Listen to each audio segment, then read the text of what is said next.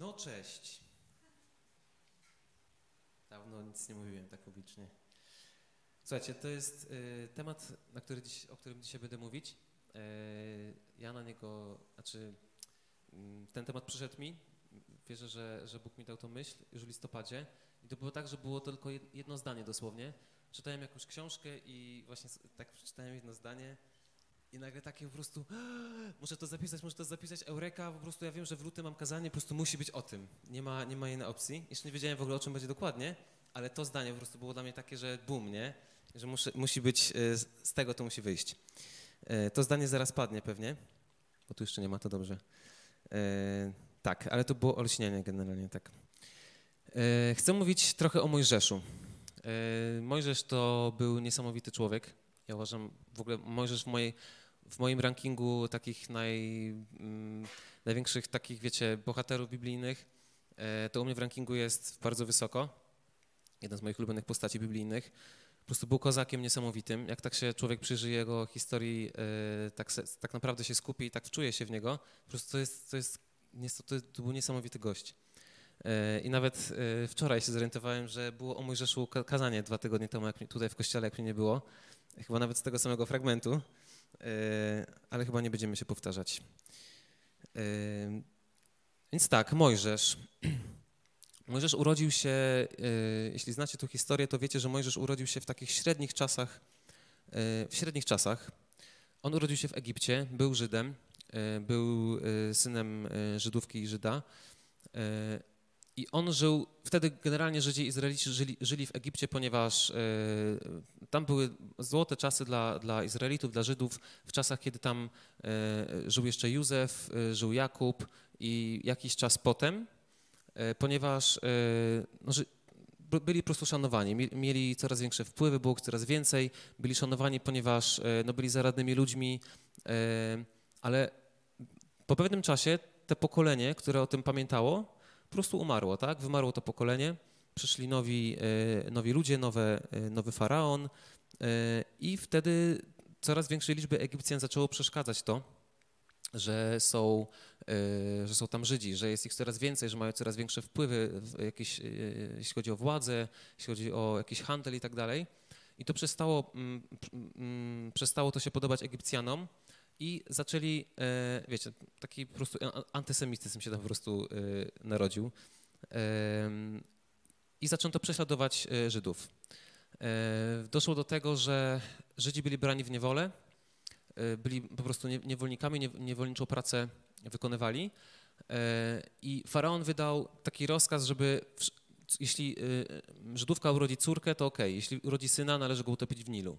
Po prostu wyrok śmierci od razu z góry na, na, na chłopca, ponieważ chciano tak po prostu z, y, już ukrócić to y, rozprzestrzenianie się rodu żydowskiego w Egipcie. Więc no generalnie średnie czasy, bo właśnie w tamtym momencie urodził się Mojżesz, a był Żydem, więc średnio, prawda?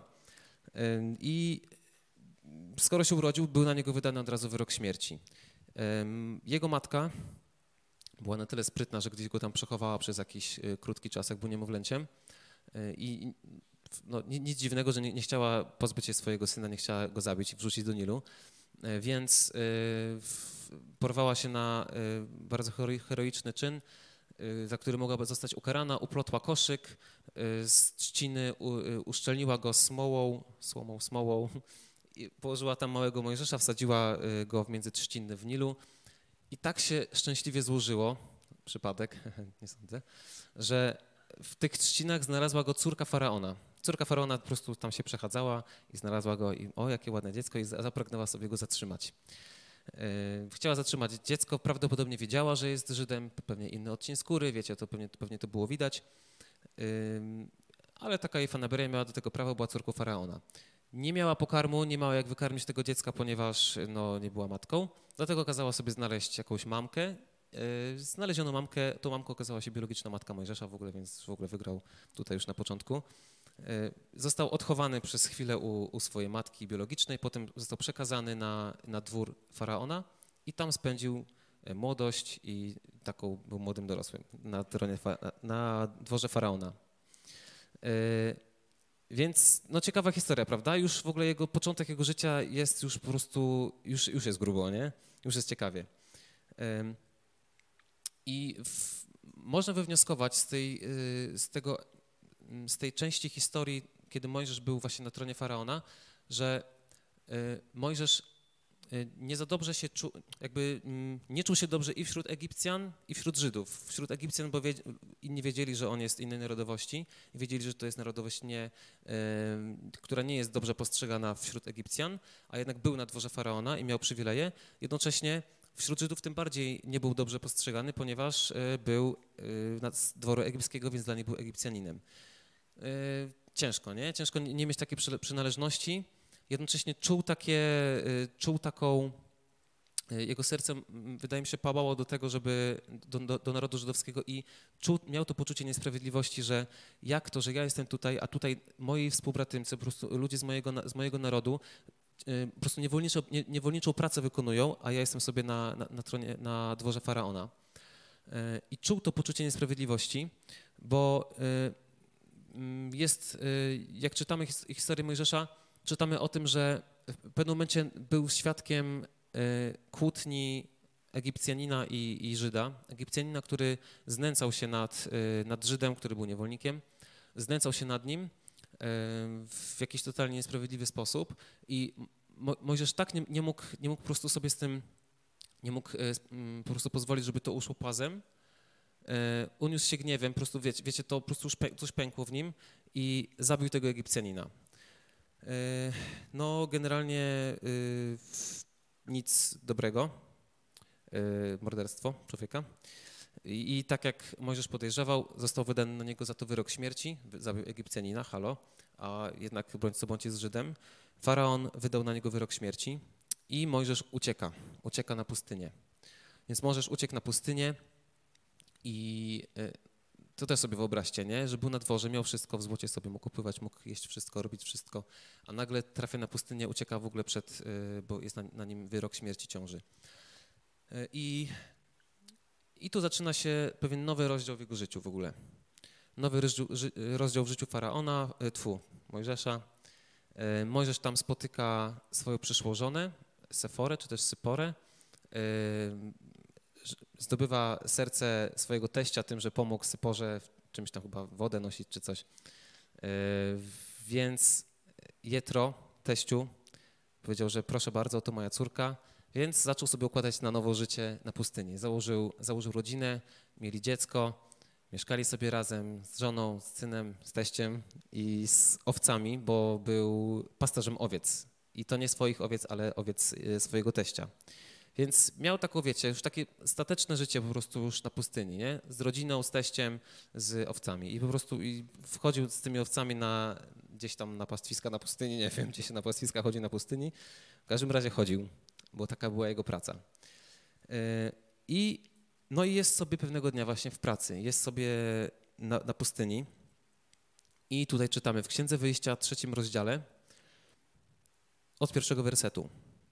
Gdy Mojżesz pasał owce swego teścia Jetra, nie swoje, nie, kapłana Midianitów, poprowadził raz stado poza pustynię i przybył do Góry Bożej, do Chorebu. Tam ukazał mu się anioł Pana w płomieniu ognia. W ogóle wczujcie się w tą historię. Tam ukazał mu się anioł Pana w płomieniu ognia ze środka krzewu. Mojżesz patrzy, oto krzew, płonie, lecz się nie spala. Podejdę bliżej, pomyślał. Muszę zobaczyć z bliska ten niezwykły widok. Dlaczego ten krzew się nie spala? Czujecie, nie? Wczujcie się tak po prostu emocjonalnie w, to, w niego, w Mojżesza. Gdy Pan zauważył, że Mojżesz kieruje tam kroki, aby się, mu, aby się temu przyjrzeć, zawołał Bóg do niego z pomiędzy gałązek krzewu. Mojżeszu, Mojżeszu! Jestem, odpowiedział Mojżesz. Nie zbliżaj się tu, ostrzegł go Bóg. Zdejmij z nóg sandały. To miejsce, na którym stoisz, jest miejscem świętym. Powiedział też, ja jestem Bogiem twojego ojca, Bogiem Abrahama, Bogiem Izaaka i Bogiem Jakuba. Na te słowa Mojżesz zakrył twarz, bał się patrzeć na Boga. Pokazuje ci się płonący krzak i mówi, że jest Bogiem. I, i to jest w ogóle nadprzyrodzone, jest spektakularne. Jeszcze mówi ci, że w ogóle to jest miejsce święte. A dopiero pasałeś owca, szedłeś z owcami po pustyni, dzień jak co dzień w pracy, nie? To tak, żeby jeszcze wczujcie się. A Pan mówił dalej. Napatrzyłem się na niedolę mojego ludu w Egipcie. Usłyszałem ich krzyk z powodu ich poganiaczy. Znam jego cierpienia. Zstąpiłem więc, aby go wyrwać z mocy Egiptu i wyprowadzić z tego kraju do ziemi dobrej i rozległej, do ziemi opływającej w mleko i miód, gdzie obecnie mieszkają Kananejczycy, Chetyci, Amoryci, per, Perezyci, Chiwici i Jebuzyci, bo właśnie krzyk synów Izraela dotarł do mnie. Przyjrzałem się udręce zadawanej im przez Egipcjan. Teraz więc idź, posyłam cię do Faraona, wyprowadź mój lud, synów Izraela z Egiptu. Ja nie mogę. Mojżesz jednak powiedział do Boga, a kim ja jestem? No, każdy by chyba tak zareagował. A kim ja jestem? Dlaczego ja miałbym iść do Faraona, by wyprowadzić synów Izraela z Egiptu? Wtedy usłyszał, dlatego, że jestem z tobą i to będzie dla ciebie znakiem, że ja cię posłałem. Gdy wyprowadzisz ten lud z Egiptu, oddacie cześć Bogu na tej górze. Lecz Mojżesz mówił dalej, dobrze, przychodzę do synów Izraela, mówię, Bóg waszych ojców posłał mnie do was, a oni pytają, jak on ma na imię? To co im wtedy opowiem? Jestem, który jestem, powiedział Bóg do Mojżesza. Oznajmisz synom Izraela, jestem, posłał mnie do was. Jak, jak ja to sobie czytałem, tak wiecie, tak ileś tam razy, żeby się przygotować, to ja po prostu, ja myślałem, jakie to jest grube w ogóle, jakie to jest po prostu niesamowicie grube i co ja bym zrobił w ogóle na jego miejscu, nie? Pustynia, nie? Pustynia, owce i płonące krzaki, po prostu misja życia nagle, nie? I słuchajcie, kto by...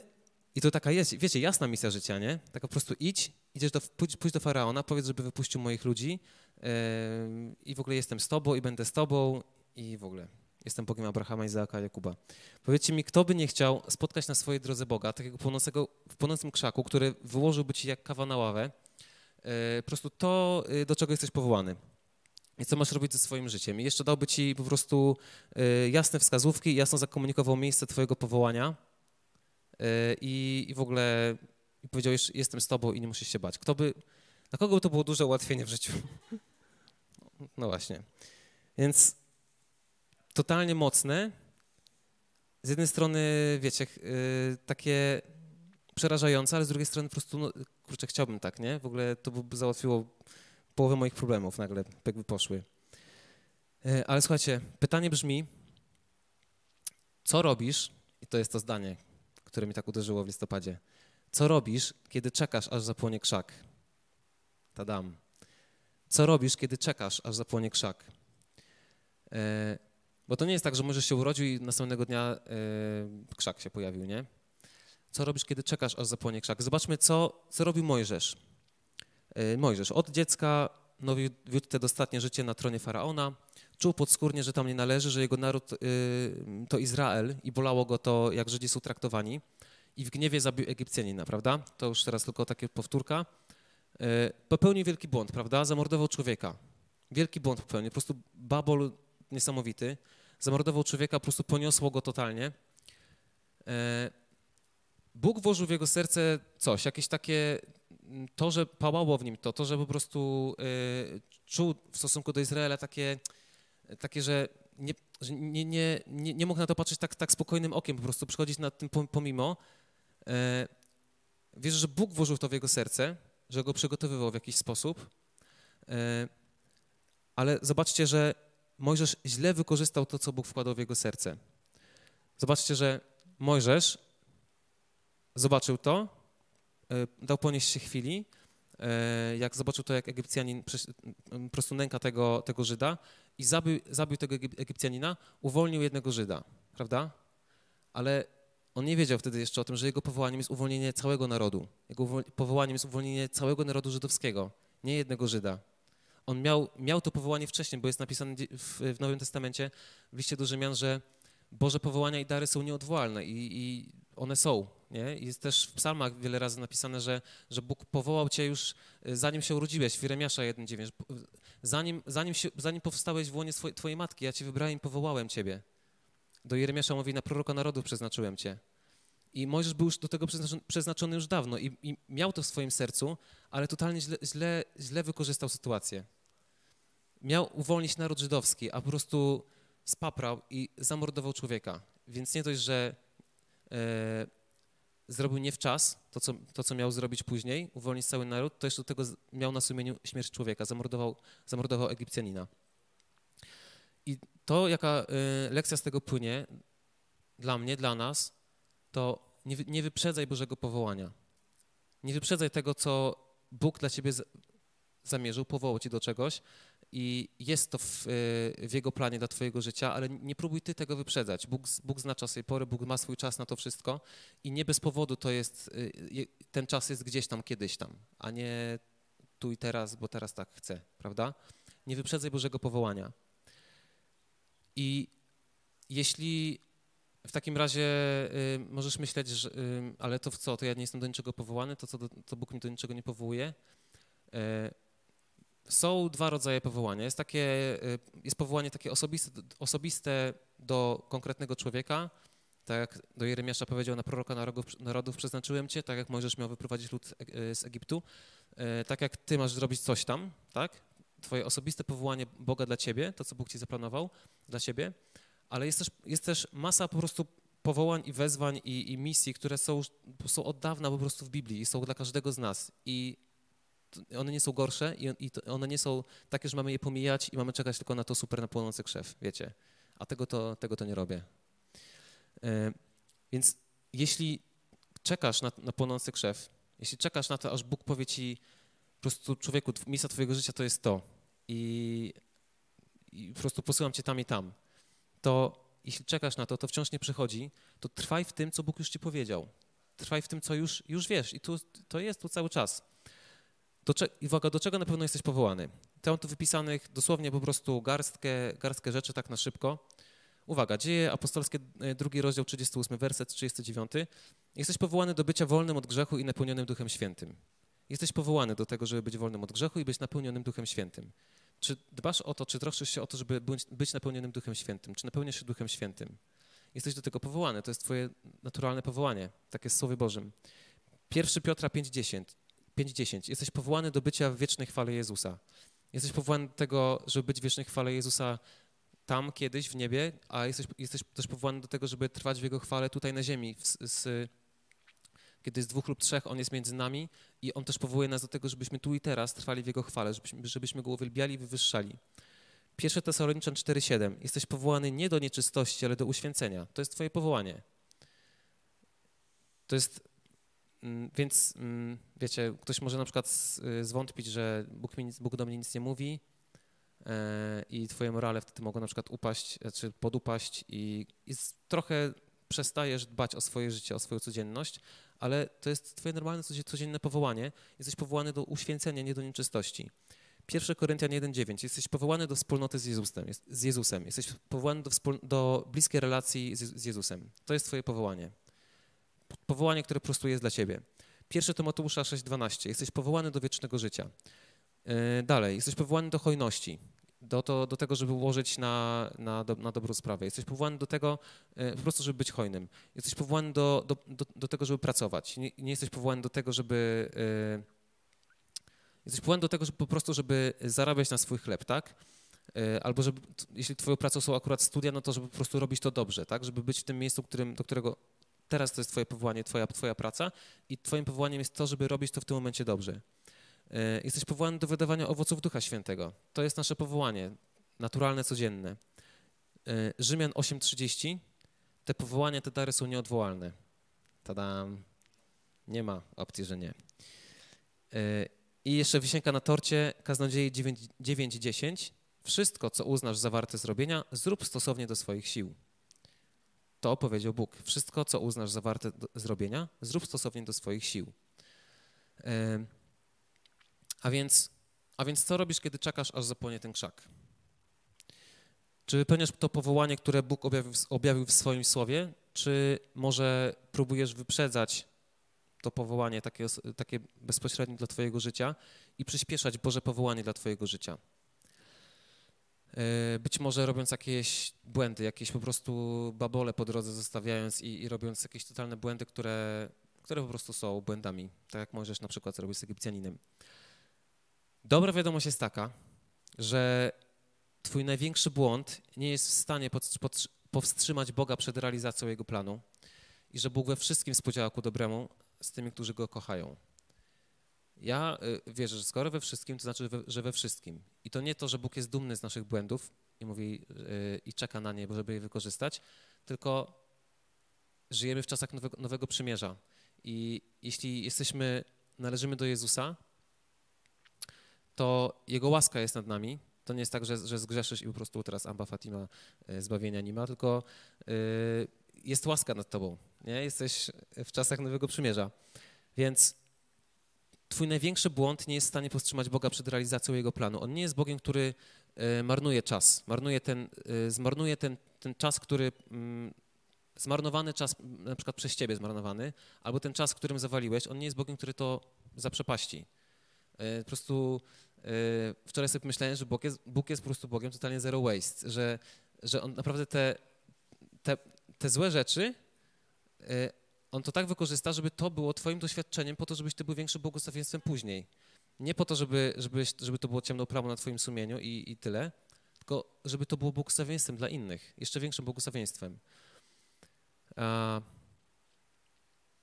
I dalej, jak już Mojżesz był na tej pustyni, pamiętał o swojej przeszłości na pewno, nie, nie, miał, nie miał sklerozy ani jakichś tam zaników, przynajmniej o tym nie, nie jest napisane w Biblii. Mojżesz pamiętał o swojej przeszłości, ale zaczął, zaczął nowy rozdział, nie? Zaczął życie pasterza na pustyni ze swoją rodziną i z teściem i z owcami. I minęły lata i miał tam takie, wiecie, ułożone życie, nie?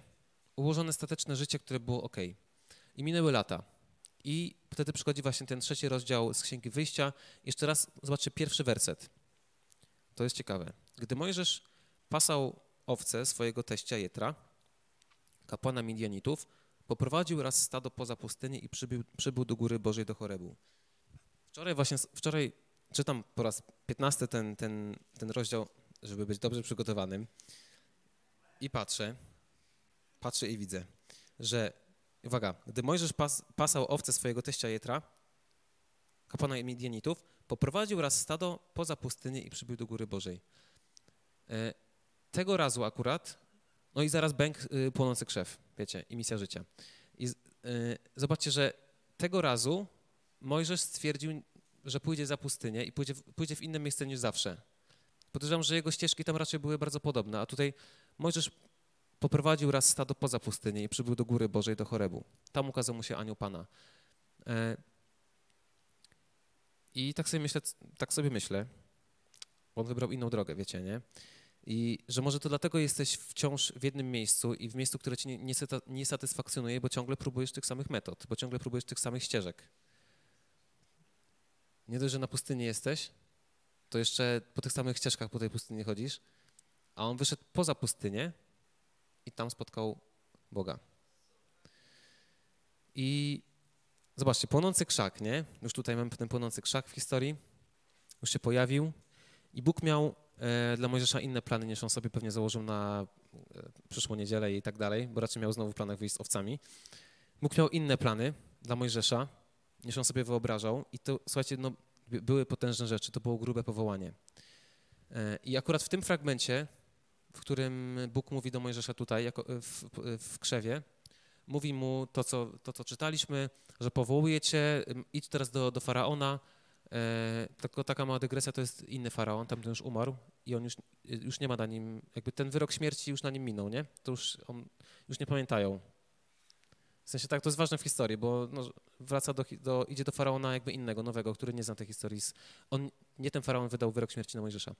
W każdym razie no, Bóg mówi do Mojżesza, idź do Faraona i powiedz mu, że Bóg do ciebie przyszedł i powiedział ci, że w ogóle zabierasz cały Izrael, czyli jakieś tam, tam było milion, ileś tam ludzi, że zabierasz tych ludzi i wychodzisz. I już więcej nie będą, bo Bóg powiedział, że już się napatrzył na niedolę i tyle. I za, zabierz tych ludzi. A jak ci nie uwierzą, no to zobacz, tu masz laskę, znaczy masz swoją laskę pasterską, rzuć ją na ziemię, to wtedy zamieni się w węża i to będzie dla nich znak, że to faktycznie jest nadprzyrodzone, że to nie jest tak, że sobie wymyślasz. I powiedział mu tu parę rzeczy, nie? I to już było niesamowicie grube. W ogóle te rzeczy, które Bóg mu powiedział, były totalnie po prostu odjechane i, i takie, że no mógł, mógł yy, się wystraszyć, myślę. Ale zobaczcie, że Bóg powiedział mu zwalającą z nóg rzecz, ale yy, Bóg nie powiedział mu wszystkiego. Nie powiedział mu wszystkiego, nie powiedział, yy, jak to będzie wyglądało dalej. Yy, myślę, że gdyby Mojżesz już, wte, już wtedy wiedział yy, o tym, że jak, jaki upór będzie ze strony Faraona, że gdyby wiedział o tych wszystkich plagach, jakie będą w Egipcie, gdyby wiedział o tym, że w końcu Faraon zgodzi się po śmierci pierworodnego swojego syna, zgodzi się na to, żeby Izrael wyszedł, gdyby wiedział o tym, że będzie, on weźmie tych ludzi i potem będą musieli zaraz, zaraz chwilę później uciekać przed wojskiem Faraona, bo Faraon jednak zmienił zdanie i jednak nie, tak naprawdę nie chciał ich wypuszczać. Gdyby wiedział o tym, że po prostu teraz za chwilę będzie przewodził po prostu milionowi ludzi, Za, którzy po prostu są, zaufali temu człowiekowi, gdyby wiedział, że za, będą ich gonić na, na rydwanach po prostu w, w, wojska Faraona, gdyby wiedział, że zaraz zatrzymają się przed morzem i nie ma drogi ucieczki, że zaraz w ostatniej chwili po prostu Bóg mu powie, żeby walnął laską i się morze rozstąpi, no, hardcore, dziel się na... Jeśli to wyglądało tak jak na obrazach, na obrazkach i na filmach, to to było grube bardzo. Wciąż, wiecie, po prostu kolumna wody na piętnaście metrów, nie? Z dwóch stron. I jeszcze masz tam wejść i jeszcze i nie wiesz, czy po prostu dobiegniesz, czy cię zalaje woda, albo z tyłu jeszcze w międzyczasie cię Faraon dopadnie. Masakra. Gdyby on wiedział o tym, gdyby wiedział o tym, że potem nie będzie wody, trzeba będzie, będzie walił w skałę i wtedy będzie woda wytryskiwała, że będzie manna z nieba, że wejdzie na, na, na górę i Bóg mu osobiście po prostu wręczy wypisane swoim palcem prawo, które będzie dla całego Izraela, gdyby wiedział, że będzie po tej pustyni chodził czterdzieści lat z nimi, to ja myślę, ja nie wiem, czy po prostu, czy on by to zaakceptował. Myślę, żeby generalnie zwątpił przy tym krzaku i powiedział, dobra, ja dziękuję, weź sobie tam innego jakiegoś Aarona czy kogoś. Więc zauważcie, że Bóg da, mówił mu jego powołanie stopniowo. I to mi mówi o tym, że prawdopodobnie Bóg będzie pokazywał ci swoje plany krok po kroku. Nie, że ci po prostu walnie tutaj tuz, wizja twojego życia po prostu. E, może tak być, dlaczego nie? Ale e, myślę, że Bóg jest po prostu Bogiem i jest mądrym Bogiem i wie, że bezpiecznie dla, dla ciebie, człowieku, jest to, żeby e, mówić ci krok po kroku, żeby mówić nam krok po kroku to, co ma dla nas. Bo po prostu byśmy tego nie unieśli. My jesteśmy ludźmi, mamy słabą psychę i jesteśmy emocjonalni. Nie, gdzie tam. Więc Bóg będzie pokazywał ci krok po kroku w najlepszym dla ciebie tempie. W takim tempie po prostu, jaki, jaki jest ok, jaki jest w porządku, jakiego potrzebujesz. Bo to, do czego powołuje cię Bóg, może zaburzyć twoje dotychczasowe przyzwyczajenia. I to takie, takie bardzo zastane. Twoją codzienność, to po prostu jak uważasz, że tak sobie zaplanowałeś, że tak będzie twoje życie wyglądało przecież. To, do czego powołuje cię Bóg, może totalnie wykraczać poza twoje granice komfortu, więc może Wiktor jednak te studnie w Afryce. Yy, więc, yy, ale to, co, yy, to, to, czego jestem pewien, to, to, co wypływa potem dalej z historii Mojżesza, to to, że posłuszeństwo Bożemu powołaniu i pójście za tym, bo Mojżesz się bał, on potem tu jeszcze kilka razy mówi, nie, nie, to może nie, może kogoś innego, yy, ale jak, to, że ja. I Bóg za każdym razem daje jakieś, rozwią- daje jakieś rozwiązanie. Yy, Ale w końcu Mojżesz idzie w to, wiecie, posłusznie idzie w to mimo wszystko. I, i to, co jest pewne, to to, że posłuszeństwo Bożemu powołaniu otwiera niebo nad, nad nami. Posłuszeństwo, kiedy powiesz Bogu tak na, na, to, na to powołanie w końcu, kiedy zrobisz ten krok mimo strachu, to nie tak, że, że strachu nie będzie, ale pomimo, pomimo strachu, to niebo się otwiera i rzeczy, po prostu rzeczy zaczynają się dziać. Bóg mówi, dobra, jedziemy dalej, to teraz Morze Czerwone, dobra, to teraz... woda ze skały, a teraz dam, dam wam prawo, a teraz y, coś tam jeszcze dalej, przepiórki z nieba, nie? Y,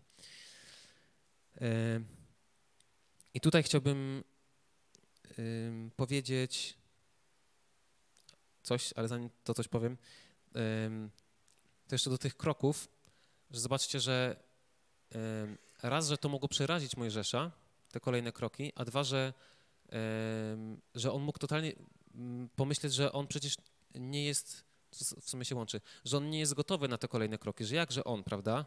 Że tutaj to jeszcze dobra, jeszcze już się dobra, pogodziłem z tym, ale tamto przy, ja, w, ja w ogóle nie jestem takim człowiekiem, żebym mógł to robić. Yy, ale właśnie chodzi o to, że Mojżesz zrobił to pierwszą rzecz i przez to był gotowy na to, żeby stanąć przed Morzem Czerwonym i nie mieć postawy takiej, jak miał przy krzewie, tylko takie, okej, okay, Bóg już pokazał swoją chwałę, więc teraz pewnie coś się zadzieje. Jak już morze się rozstąpiło, przeszli i potem była, nie mieli wody, to było ok, dobra, już miałem za, za sobą te doświadczenia z Bogiem, powiedziałem Bogu tak w tym i w tym i, i Bóg mnie nie zawiódł, więc teraz pewnie też będzie ok. krok po kroku też było po to, żeby, żeby po prostu Mojżesz był gotowy na to, żeby miał doświadczenie za sobą, które może nawet się nie, nie łączyły pewne rzeczy ze sobą, ale zostawiały pewien, pewien jakiś grunt tam pod nim, prawda? I, i dzięki temu był coraz pewniejszy i stawał się tak naprawdę coraz, coraz bardziej dojrzałym człowiekiem też, nie? Był, był, na pewno był innym człowiekiem przed krzewem, był innym człowiekiem na pustyni z Żydami, prawda? I tutaj właśnie chciałbym powiedzieć tak krótko, przelecieć przez moją historię, historię mojego życia, kiedy miałem cztery lata. Z tamtego okresu nic nie pamiętam w sumie. Zacznę jak miałem szesnaście lat, bo jak miałem szesnaście lat, to wtedy się nawróciłem, wtedy poznałem Boga jako żywego, żywego Boga, który, który żyje, który zbawia i który chce mnie zbawić i mnie zbawił wtedy właśnie. Miałem szesnaście lat, to było czternaście lat temu, dawno temu.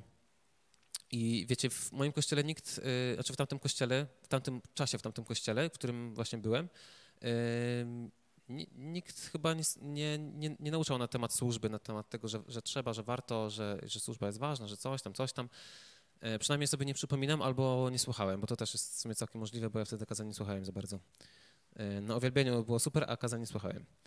Tak było. Tak.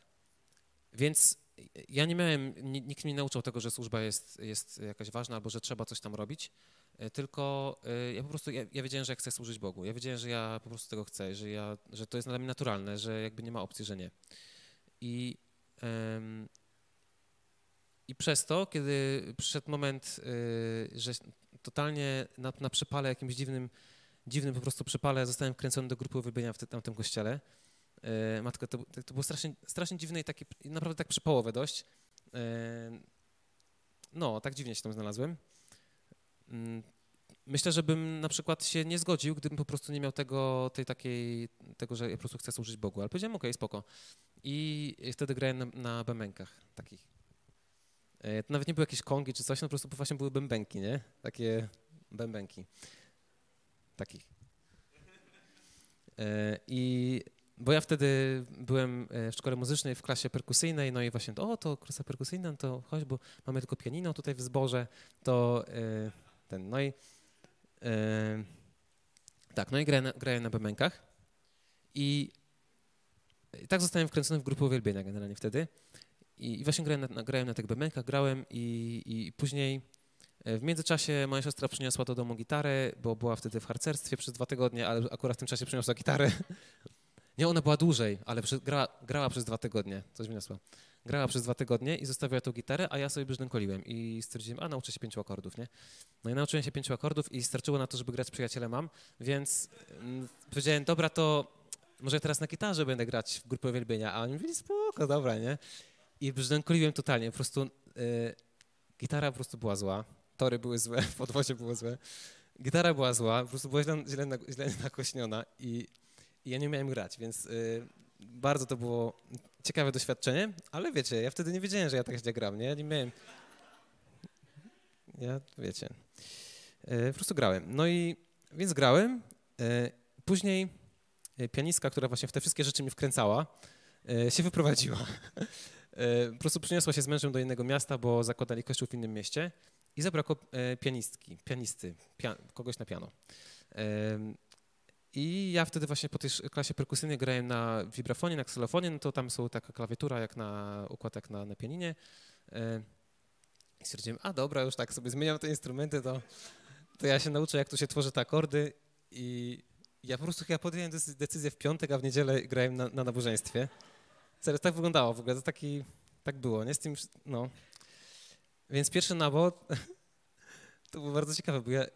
Ja chyba tak w ogóle kładłem takie pady i takie bardzo głośne, takie dono, donośne, takie i jakakolwiek piosenka, ale po prostu, wiecie, pasowało, bo nauczyłem się, że akordy składa się w ten sposób, więc tak po prostu e, tak, tak było. No i e, wiecie, tutaj nie było, za, każdym tym razem nie było tak, że Bóg przyszedł do mnie i powiedział Miłoszu, zagraj na bębenkach, nie? Albo na gitarze, teraz na piano się przerzuć, tylko po prostu była taka potrzeba, I po prostu, po prostu była taka potrzeba, a wiedziałem, że służba Bogu jest fajna, bo czytałem o tym w Biblii i, i, i po prostu czułem potrzebę służenia Bogu w jakikolwiek sposób. I potem w tej grupie uwielbienia mówili, a weź mi już, weź śpiewaj, weź, weź mikrofon, a ja wtedy nie, nie, bo ja wtedy byłem przekonany, że ja śpiewam totalnie jak koza i, i w zasadzie troszkę tak było, po prostu miałem głos ściśnięty, bo się stresowałem, więc mówiłem, nie ma opcji, że po prostu będę to robić ludziom, jeszcze do tego to. I y, potem, y, i potem pojechałem, pamiętam tak, pojechałem na y, konferencję, która teraz chyba się Momentum nazywa, y, w zamierzchłych czasach y, to był zlot, y, zlot młodzieżowy, D M, ale jeszcze przedtem był zlot młodzieżowy. Hehe, no, dawno. I właśnie albo to był pierwszy D M, albo to był ostatni zlot młodzieżowy, bo to jest po prostu zmiana nazwy tylko była.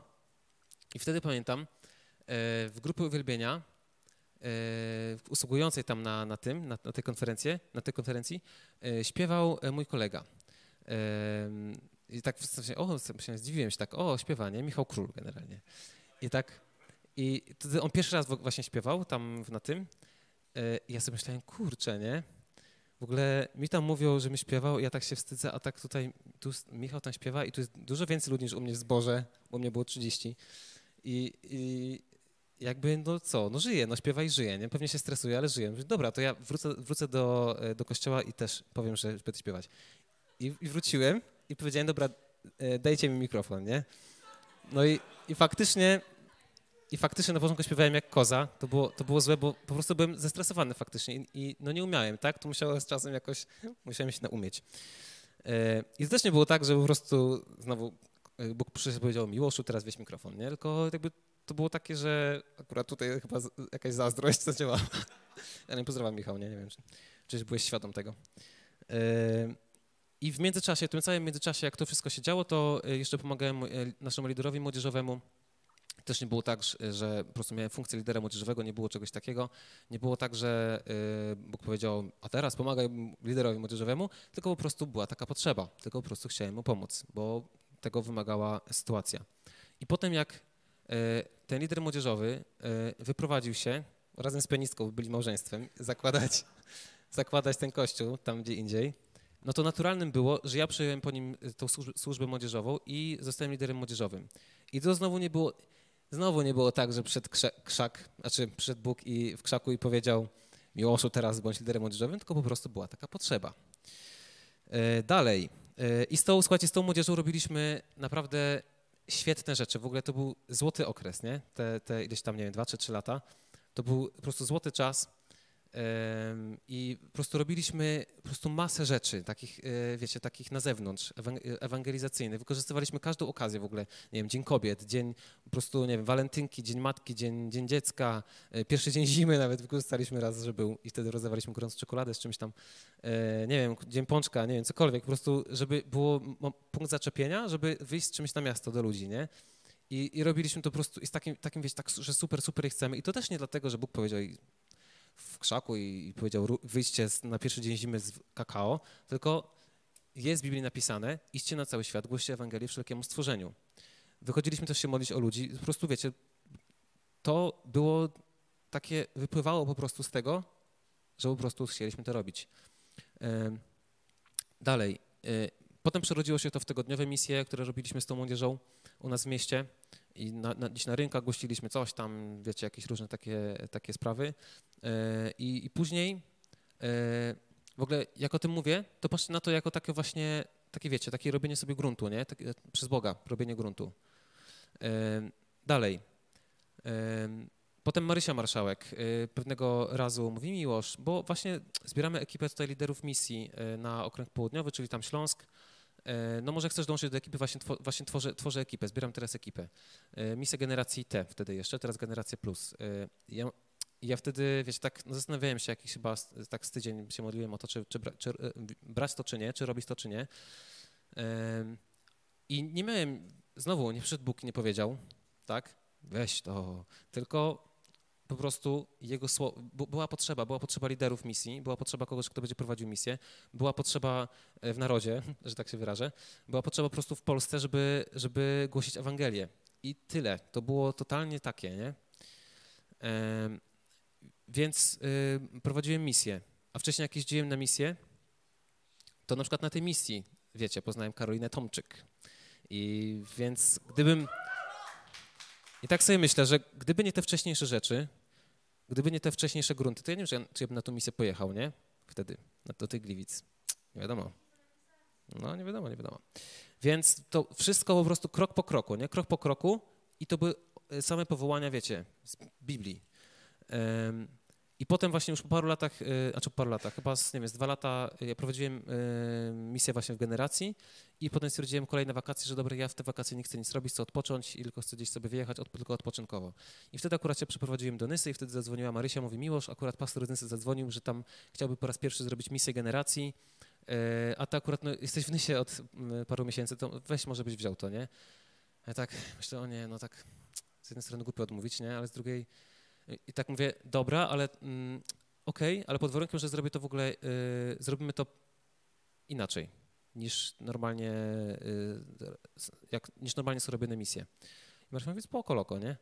No i y, zrobiliśmy Tydzień Pozytywnych Inicjatyw i, i słuchajcie, y, to nie było wzorowane na, na, czym, na jakiejś misji, na, to nie było wzorowane na innym tygodniu pozytywnych inicjatyw. To zrobiliśmy po prostu sami, stworzyliśmy jakąś, jakąś formę i przez trzy lata robiliśmy to razem. Ja teraz był czwarty raz, ja już w tym nie brałem teraz udziału. Słuchajcie, naprawdę to stało się rozpoznawalną imprezą w Nysie, rozpoznawalną imprezą ewangelizacyjną i to nie było tak, że Bóg przyszedł i powiedział, weź to zrób, nie? Ja nie, nie, nawet nie chciałem, tylko bardziej czułem takie trochę obowiązek wręcz. Taki, wiecie, obowiązek troszkę, no. I, i to naprawdę, autentycznie te misje, ten tydzień pozytywnych inicjatyw, czy w Szczytnie, gdzie X Y jechały na misję, to stworzyło pewien nowy, nową, nową jakość, czy nowy, nowy sposób robienia misji w ogóle Generacji w Polsce tak naprawdę. I nie boję się tego powiedzieć, po prostu tak, tak było tamtego roku tak naprawdę. I w dwa tysiące, to jest, to jest historia, która ona ma ciąg, jakby nie, nie głupcie wątku. Potem przyszedł dwa tysiące szesnasty rok i w dwa tysiące szesnastym roku pojechałem na zgrupowanie liderów misji Generacji Plus właśnie, żeby opowiedzieć o, o Tygodniu Pozytywnych Inicjatyw. To było w Warszawie. I wtedy w Warszawie, a tam też była Karo i I wtedy tak, o, cześć Karo, cześć Miłosz i tak wiecie, i tyle, nie? I, i wtedy na tym, na tym spotkaniu, właśnie na tym zgrupowaniu, po tym zgrupowaniu, w Warszawie będąc na to, przez ten weekend cały czas, wtedy Bóg powiedział mi totalnie łopatologicznie, że mam przeprowadzić się do Warszawy. I zobaczcie, jak nie byłoby tego, gdyby nie te wcześniejsze etapy, te wcześniejsze rzeczy, które nie były takie, że, że Bóg mi coś łopatologicznie mówi, bo wcale, że nie. Ale to naprawdę powiedział mi totalnie łopatologicznie przez dar proroczy i to osoby, która nawet nie wiedziała, że jestem w tym czasie w Warszawie, to było, to było telefonicznie, że jestem w Warszawie, że mam gruby dylemat, jeśli chodzi o moje miejsce w, w, aktualnie, czy mam wyprowadzać się do jeszcze jednego miejsca, gdzie obiecałem, że będę i pomogę w kościele, czy, czy w ogóle właśnie robić co innego. I Bóg wtedy przyszedł i powiedział, i po prostu był jasny obraz. Yy, No, by the way, ta pianistka mi to prorokowała. Yy, powiedziała, że yy, ja nie wiem, o co chodzi, ale modliłam się o ciebie, widziałem taką yy, drogę z rozwidleniem na, na dwie ścieżki. Tu była jedna nazwa miejscowości, tutaj było napisane, na drugiej było napisane Warszawa. I takie przekonanie na sto procent, że to ma być Warszawa. I mówię, ona mówi, ja nie wiem w ogóle czemu, weź sobie to rozsądź. A ja wtedy totalnie po prostu miałem, tak, to jest to, ja po prostu, to, to jest to, na to czekałem, nie? Zeszło wtedy ze mnie po prostu takie, ten totalny taki stres, co ja mam robić, bo muszę podjąć decyzję. I w Warszawie, kiedy ja dwa dni później sobie załatwiłem mieszkanie w ogóle w Warszawie i w Warszawie już tutaj będąc, ja nie wiedziałem, po co tu przyjeżdżam, nie miałem pojęcia. Ludzie, ludzie mnie pytali, co za dziewczyną przyjechałeś, a ja mówię nie, a do pracy, a ja mówię nie, a, a to czemu, a ja mówię tak Warszawa, wiesz, fajna, nie, jak, trochę było mi głupio mówić, nie, że Bóg mi powiedział. I, i tu będąc w Warszawie, Bóg powiedział mi po pół roku, będąc w Warszawie, że X Y to jest miejsce, gdzie powinienem zostać. Nie byłem w tamtym, tamtym czasie z tego zadowolony jakoś, tak szczerze powiem. No wtedy mi to nie pasowało, no. Też było inaczej, no co. No średnio mi pasowało. No i, ale jakby miałem przekonanie, że mam zostać i zostałem. Z miesiąc później od tamtego czasu miałem jasne przekonanie od Boga, że mam zostać w tym kościele, w S H Południe, że to jest moje miejsce i że nie muszę robić churchingu jeszcze wciąż, wciąż dalej i po prostu i próbować, i, a gdzie jest lepiej, gdzie jest fajniej, bo tu w ogóle nie chodziło, nie chodziło o plusy, minusy, po prostu miałem przekonanie, że mam tu zostać. Potem w, tu w Warszawie zakochałem się w Karolinie Tomczyk, która tu zresztą właśnie już mieszkała wtedy już od roku. I to był jeden moment, to było tak, że w jednym momencie po prostu, bo przyjaźniliśmy się i po prostu w jednym, pamiętam ten moment, jak siedziałem na kanapie naprzeciwko i Kara opowiadała jakieś tam głupoty z gimnazjum, a ja wtedy w jednym momencie stwierdziłem, że ją kocham. I pół roku później się zaręczyliśmy i kolejny rok później wzięliśmy ślub. A wiecie, a ja już myślałem, że yy, nie wiem, pewnie będę singlem do końca życia. No Paweł też był singlem i no jakoś był mężem Bożym. Yy, Ale naprawdę, autentycznie po prostu ja, ja, ja byłem załamany, myślałem, na pewno, na pewno nie będę miał żony, nie? Yy, tak. I wiecie, i krok po kroku, nie? Krok po kroku. Yy, I zobaczcie, że gdyby nie te bardzo początkowe rzeczy czternaście lat temu, ja nie wiem, czy ja bym, bym był w tym miejscu dzisiaj tutaj. Nie mam pojęcia. Strzelam, że nie, że, że by mnie tu nie było, że nie, nie bylibyśmy razem z Karo, że nie wiem, nie miałbym tej pracy, której, którą mam, a jestem z niej zadowolony i nie wiem, gdzie bym mieszkał. W ogóle nie, nie mam pojęcia. Wiecie, krok po kroku i nie z objawień ob, objawionych. Więc tak sumując, reasumując, nie wyprzedzaj Bożego powołania. Bóg chce pokazać ci kolejny krok. Chce pokazać ci kolejny krok. On po prostu jest żywym Bogiem. Czekaj na Jego czas. I pamiętaj też, że On każdy błąd, każdy babol wykorzysta dla swojej chwały i dzięki temu będziesz jeszcze większym błogosławieństwem dla innych. I całe szczęście, że żyjemy w czasach Nowego Przymierza, gdzie mamy Ducha Świętego, który to nie jest okazjonalny płonący krzak, tylko to jest dany nam Duch Święty, dany nam Pocieszyciel, dany nam... Adwokat, też jest takie tłumaczenie nawet, z naszym adwokatem. To jest żywy Bóg, który mówi, który, który daje nam dary swoje, duchowe, który przychodzi z darem proroczym, z darem wiedzy, z darem mądrości, który rozświetla drogę, który po prostu potrafi, może wskazać ci kolejny krok. Więc ym, moglibyśmy... się pomodlić teraz i będę mieć takie wyzwanie um, do um, jakby do trzech sytuacji. Pierwsza sytuacja taka, że być może jesteś jak Mojżesz w Egipcie, może na, na etapie Mojżesza w Egipcie, kiedy czujesz, czujesz jakieś takie, czujesz jakieś ponaglenie do czegoś, wiesz, że do czegoś Bóg cię powołuje, czujesz takie, że mm, wiesz, takie, nie wiem nawet jak to opisać, bo to jest chyba ciężko, ciężkie do opisania, ale czujesz niesprecyzowane y, ponaglenie do czegoś niesprecyzowanego, ale wiesz, że Bóg, Bóg o coś się upomina, wiesz, czujesz to po prostu, nie? Y, więc, y, ale nie wiesz, nie wiesz, co to jest, nie masz pojęcia. Y, chcemy się modlić, to będzie grupa modlitewna po tej stronie. Y, chcemy się modlić o, y, o Ciebie, y, chcemy y, pytać Ducha Świętego, chcemy, żeby Duch Święty wskazywał nam tą drogę, chcemy, żeby pokazał kolejny krok, może żeby pokazał w ogóle... drogę w ogóle do przodu i, i, i powiedział ci nawet moment, dla, dla którego się urodziłeś, ale może wystarczy ten kolejny krok. E, żeby powiedział ci, o co chodzi, że w, czym, w czym możesz wykorzystać ten, e, ten, ten, ten zapał, to pałanie twojego serca, które masz w sobie. I chcemy, żeby to Duch Święty to objawiał. Więc jeśli e, jesteś w takiej sytuacji, to serdecznie cię zapraszamy tutaj do, do tego miejsca, do grupy e, modlitewnej.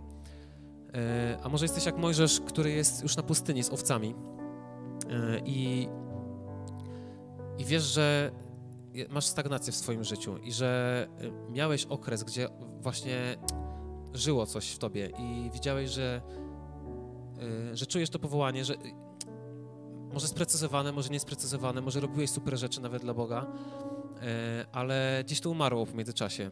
Może przez twój błąd, może przez twoją głupotę, może przez twój grzech, może po prostu przez czas, może nie mam pojęcia przez co. Yy, może po prostu czujesz się jak na pustyni, gdzie jest okej, jest wszystko w miarę poukładane, ale w sumie to w... no to nie jest miejsce, w którym, którym yy, chciałbym być. Jeśli jesteś w takim miejscu i chcesz, żeby Bóg odświeżył Ciebie, pokazał Ci na nowo, wlał w Twoje serce na nowo pasję i, i taką chęć do, do, do działania, do, nawet nie do działania, ale nawet do niedziałania, po prostu do bycia przed Nim. Chęć do tego, żeby po prostu trwać przed Nim i po prostu być u stóp Jezusa i, i słuchać Jego głosu i czekać na Niego, to też zapraszamy Cię serdecznie do tego miejsca. A może jesteś jak Mojżesz, który już jest na pustyni z Izraelem i jesteś w swoim powołaniu i jesteś w służbie.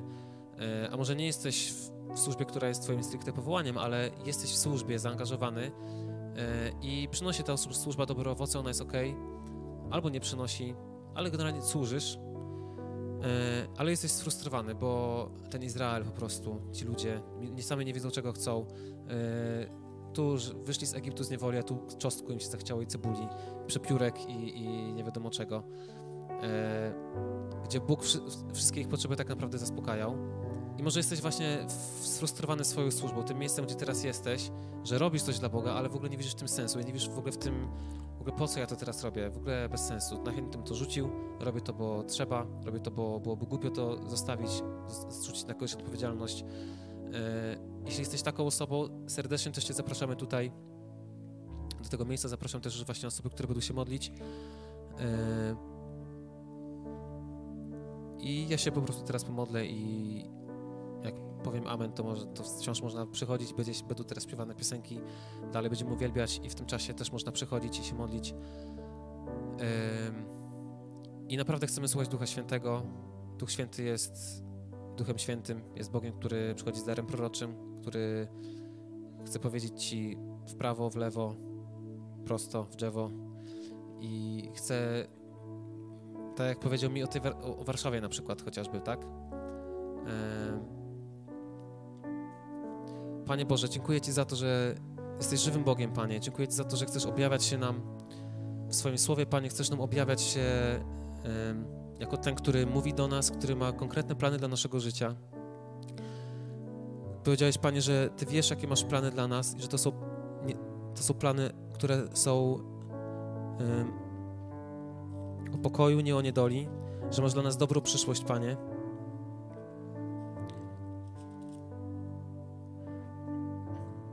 Powiedziałeś, Boże, że wiesz, jakie masz plany dla nas i że chcesz nam dać szczęśliwą przyszłość i uczynić nas ludźmi nadziei. Jeremiasza dwadzieścia dziewięć. Ja wiem, jakie wiąże z wami plany, oświadcza Pan. To plany o pokoju, nie o niedoli. Chcę dać wam szczęśliwą przyszłość i uczynić was ludźmi nadziei. Wysłucham was, gdy będziecie mnie wzywać i zbliżać się do mnie w modlitwie. Wysłucham was, gdy będziecie się zbliżać i, wz i, zbliżać i wzywać mnie w modlitwie. Znajdziecie mnie, gdy będziecie mnie szukać. Tak, gdy będziecie mnie szukać całym swoim sercem, pozwolę wam się znaleźć, oświadcza Pan. Oświadcza Pan, to jest o Jego oświadczenie. Skoro Bóg oświadcza, to chyba to jest to wierne, jest to prawdziwe. I Panie Boże, dziękuję, dziękujemy Ci za to i Boże, tak dziękuję Ci za to, że dzisiaj będziesz do nas mówił, że będziesz mówił do nas, do naszego życia, będziesz pokazywał nam kolejne kroki, Panie. Może tylko jeden krok naprzód, ale to wystarczy, Boże, bo potem będziesz pokazywał kolejne. Dziękuję Ci, Panie, że Twoje plany są dobre, że Yy, że Ty zaplanowałeś dla nas przyszłość, jeszcze nawet kiedy nie powstaliśmy w łonach naszych matek, Panie. Dziękuję Ci za to, Boże, że każdy nasz błąd, każda nasza zła decyzja, każdy nasz grzech, każdy najgorszy nawet, po prostu najgorsza rzecz, najgorszy, yy, najgorsza rzecz, jaką mogliśmy po prostu zrobić i sami sobie tego nie, potra- nie potrafimy wybaczyć i zapomnieć.